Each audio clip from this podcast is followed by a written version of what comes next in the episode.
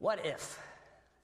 What if you were the one to come up with the rescue plan and restore life back to the way things were? What if God all of a sudden took you aside and very clear way said, okay, I'm leaving it up to you. I'll give you access to people, to media, whatever you want. Think about restoring things back to the perfect creation that I had it. How would you do it? Could you find a way to hit the reset button? Is there a reset button? Even if there were a reset button, would that work? I don't think it would. Because our hearts would still be bent towards selfishness and sin, and we'd be right back where we were. We'd still do things our own way, thinking we're smarter than God, and we'd still be stuck in the mire of sin. You couldn't just hit the reset button. What could you do? Well, you'd have to win people over, you'd have to win hearts over. You'd have to gather as many people as possible. You need a high level of commitment a high level of buy in from the team around you that's going to help implement this rescue strategy. You need a high level of trust, cooperation. You need to influence every sector of life family life, corporate life, government structures. Luckily, God doesn't leave it up to us.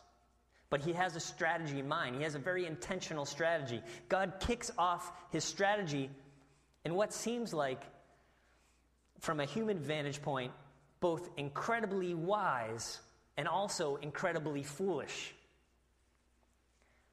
Watch this. God decides to use the family as his main source of implementing his rescue plan. This is incredibly wise. If you think about it, families have the potential to contain more unity and commitment and trust than any corp- corporation or any government structure. A family of two can multiply incredibly fast. And had I asked the permission of a few families in our church, I could sort of demonstrate it with a family line, but I didn't. But let's say you have a, a couple, just two, a husband and a wife, and, and they have six, seven, eight kids. And those eight kids have five kids. Let's say eight kids have five kids. That's 40 kids plus the original eight kids, 48 kids plus the two parents, that's 50. You go from two to 50 in a generation. Another generation, you go 50 to 100, then to 300. And in short order, a family becomes a tribe, then several tribes. It starts to go viral, it becomes a nation. A Family is an incredible way to pass down values. It's an incredible way to pass down stories of faith and a worldview. God was quite wise in doing this. Yet, how can one decision seem so wise and another seem so incredibly foolish? If God's going to kick off his rescue plan through a family, why in the world does he pick a 75 year old man and a, a, a woman who has never been able to have kids before. I'm, it's, did you get that? All right, he's going to use families as a strategy. He picks a couple who are beyond childbearing days, and even if they were in childbearing days, the wife was barren. Why does God do that? Because He's God. And because He's God, nothing is impossible. In fact, the more impossible the circumstances, the better for God.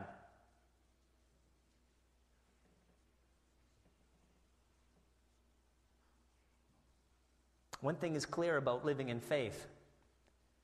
When you're living in faith, God will brush you up against the impossible so that when He comes through, when He goes to work, He's glorified, and your faith in Him becomes unshakable because you've seen Him do the impossible.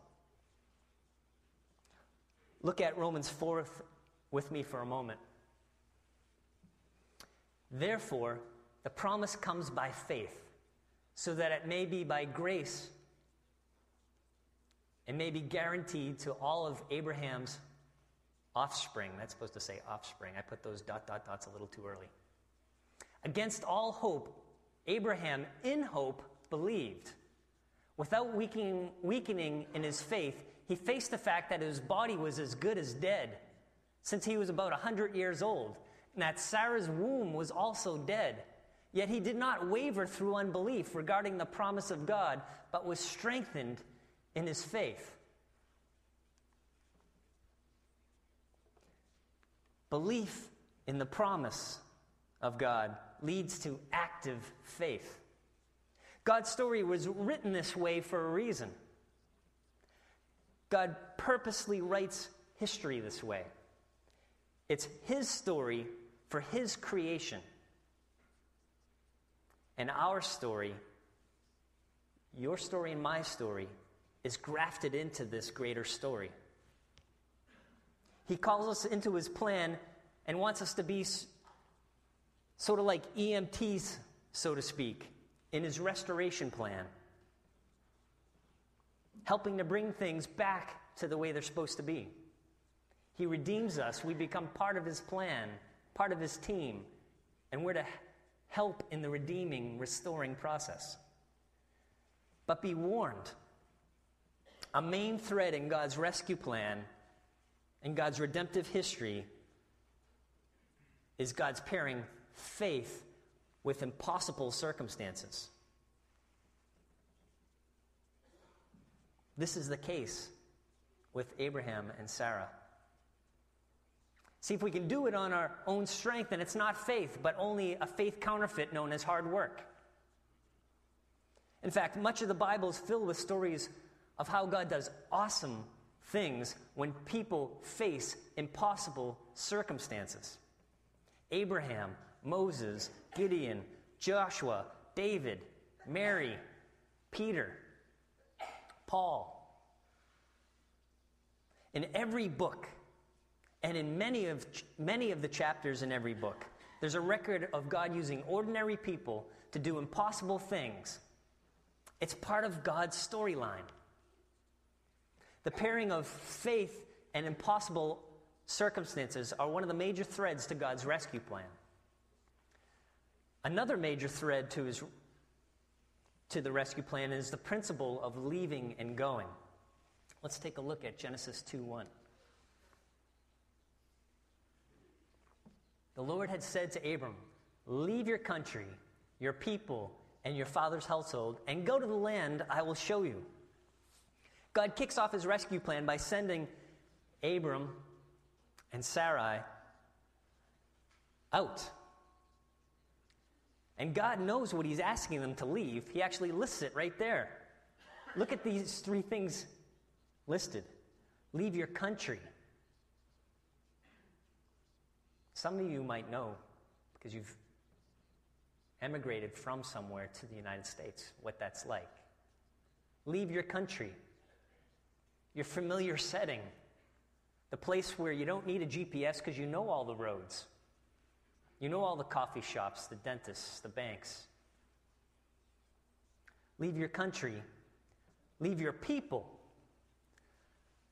Your people, those who you understand, you know why they do the crazy things they do. You understand them. And more importantly, they understand you. Leave them. Leave your country. Leave your people. And then the most difficult, leave your father's household. Leave your support system. Leave the people who care for you and look out for you. Leave all those things and go. That's how God kicks off the rescue mission. What makes matters worse is that God is specific about the leaving, but He's not specific about the going. He doesn't say, go to the sea, go to Egypt, or go to any specific location. He just says, go. It's like God saying, all right, I want you to give up everything and leave and go. And when you, when you get there, I'll tell you to stop. Just like faith in impossible odds, leaving and going are threads of his rescue plan, threads of redemptive history, threads of his ongoing story that we are part of. It's also seen everywhere in the Bible. In some way or another, God calls most every faithful figure in the Bible to leave their comfort zone and follow him into uncharted water. It's another way God establishes his, his trust and displays his power. In a way, the faith and possible circumstances pairing and the leave and go principle are God's way of saying, hey, trust me. You didn't trust me in the garden. Trust me now. Do things my way, and I'll bless the socks off you. Notice that in our, in our scripture reading, the blessings, they, they, really, they really make the difficulties and the suffering and the sacrifice that, that leaving and going implies pale in comparison. God says, I will make you into a great nation and I will bless you. I will make your name great and you will be a blessing. And all the peoples of the earth will be blessed through you. That's not a bad trade off. God says, leave and go, but He doesn't say, you're on your own. In fact, He says, leave and go, and I will be with you, and I will bless you. And not only will I bless you, but you will become a blessing to people around you. That's the rescue plan in a nutshell. I've got to tell you, once you're in the habit of doing these things, once you're in the habit of trudging out in faith out onto that limb that God's asking you to go out on, and then you see God in operation, it becomes addictive. Because when you leave your com- comfort zone, you'll find that the only thing you can do is trust God more. And then you begin to experience God more and see more of His plan and power at work in your life. That is incredibly meaningful, incredibly satisfying. Leave and go. It's funny because when we started off in the garden last week, it was a perfect place, and Adam and Eve intentionally, defiantly do their own thing. And really, as a form of protection, God says, Get out, leave, go. And now, to kick off the rescue plan, He says, I want you to leave and go, but I will be with you and I will bless you. And from this garden, we are on a steady pace, if we're following God's lead, of leaving and going, leaving and going, leaving and going, until we wind up in Revelation in the garden that's in a city. When we can finally rest in His peace, no longer having to leave and go because He is with us. We are His people, He is our God, and we are forever united with Him back in perfect creation. But until then, that's his storyline, that's his plot, that's his calling to all of us leave and go. God is still working out his rescue plan. He's continually enlisting individuals and families who will follow him and join him in this great restoration program of all creation.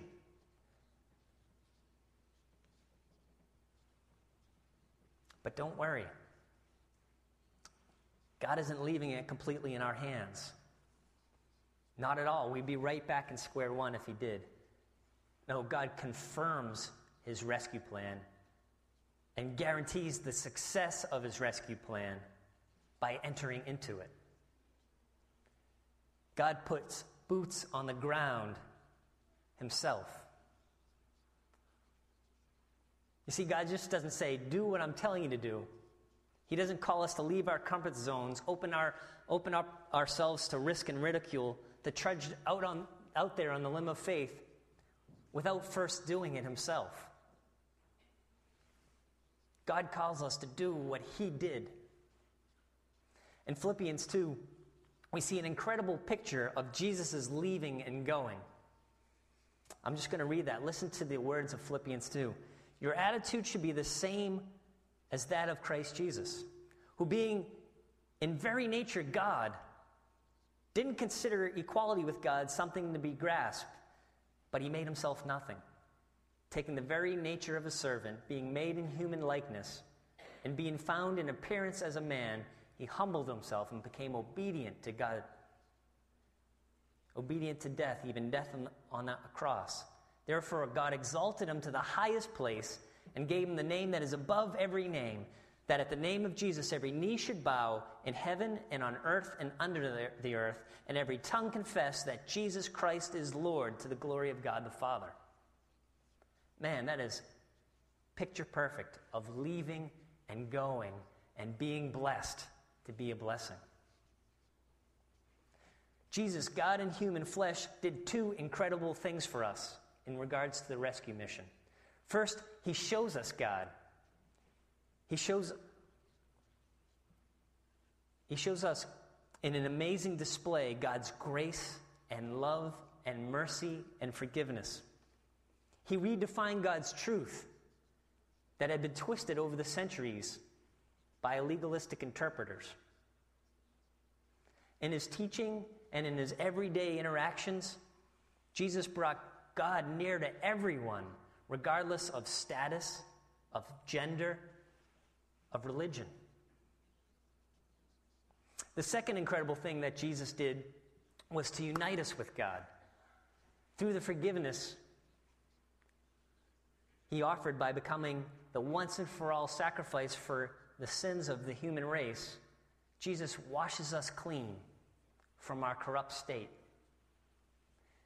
He doesn't just forgive us, but He breaks the chains of sin so that we don't have to be a slave to sin any longer.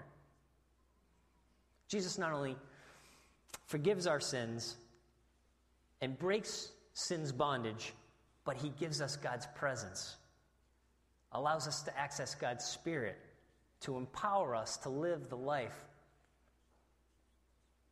live our lives the way it was intended to be lived. Jesus embodies the leave and go, blessed to be a blessing principle when he entered into the human condition. Jesus embodies the faith in possible circumstances when he, the Creator, served and suffered for the creation, even to the point of death. But death couldn't hold him down. He rose again, and rising again, he raised the power and success of the rescue mission with it. Jesus now calls us to this way of life, to this rescue plan. He sets us on a journey of leaving our comfort zone, our familiarity, our safety net, to join Him in this amazing rescue mission. God sets up the restoration of His creation, the original mission impossible that will not fail because God, with God, everything is possible. Hebrews 11, 1 and 2 says, Now faith is being sure of what we hope for and certain of what we do not see. This is what the ancients were commended for. Are you sure of what you hope for? Are you certain of what you don't see? Where's the evidence of that in your life? What can you point to to say, hey, I have active faith? I'm going to challenge you a little bit by saying, going to church is not an expression of active faith. It's, it's, an expression of love, it's an expression of devotion, it's an expression of worship, but it doesn't take faith to go to church. I'm going to get some emails for that one. But don't confuse belief, don't confuse intellectual agreement with active faith. If you start with uh, Hebrews 11 and read through the rest of Hebrews, the author will show you what active faith is. It's a trust in the face of persecution, it's a trust when you, you're called to do something difficult, it's a trust when the odds seem impossible, seem the circumstances seem impossible. We are great at believing, but we're very, very reluctant in exercising faith. Faith, belief in action, is what God is calling us to. It's what He called Abraham to. It's the main thrust of the rescue plan. Hebrews 11:6 says, "And without faith, it's impossible to please God." Because anyone who comes to him must believe that he exists and that he rewards those who earnestly seek him.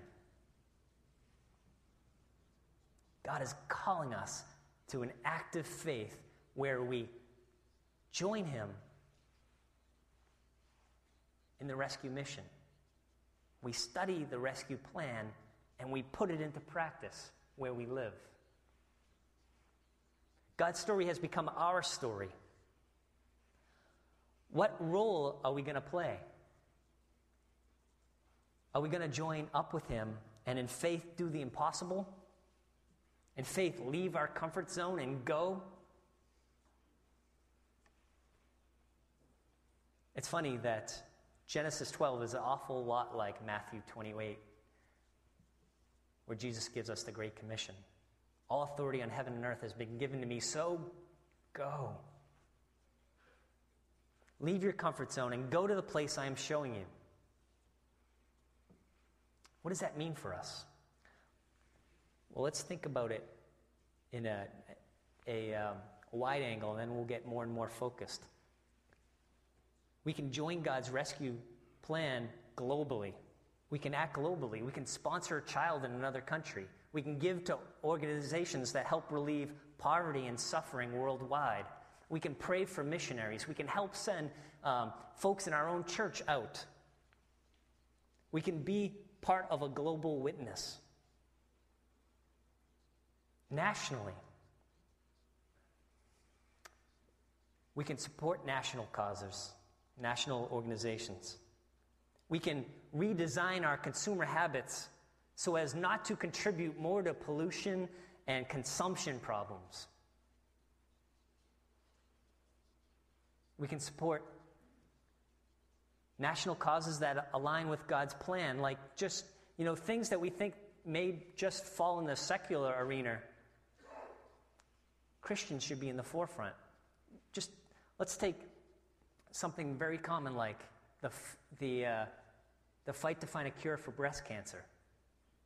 Man, Christians should be at the forefront of leading that fight because we know that sin and death and the curse will not have the last say, but Christ will have the last say. And Revelation 21 5 says, Behold, I am making currently all things new. Christians should be on the forefront globally, nationally, locally. Locally, look for opportunities through Faith Church or through your own spheres of influence to live out the rescue plan. But don't stop there, go deeper, personally. Take the rescue plan into your living room and how you interact with your family and your friends. How, do you, how you ask for forgiveness when you wrong them. How do you forgive when you are wronged? How do you repair burned bridges? Take the rescue plan to your living room. Take your rescue plan to the factory floor, the sales floor, or the cubicle when you interact with your boss and your colleagues and your customers. God is blessing you. And He's calling you to leave your comfort zone and go. And as you go, He will bless you and you will be a blessing to the ends of the earth.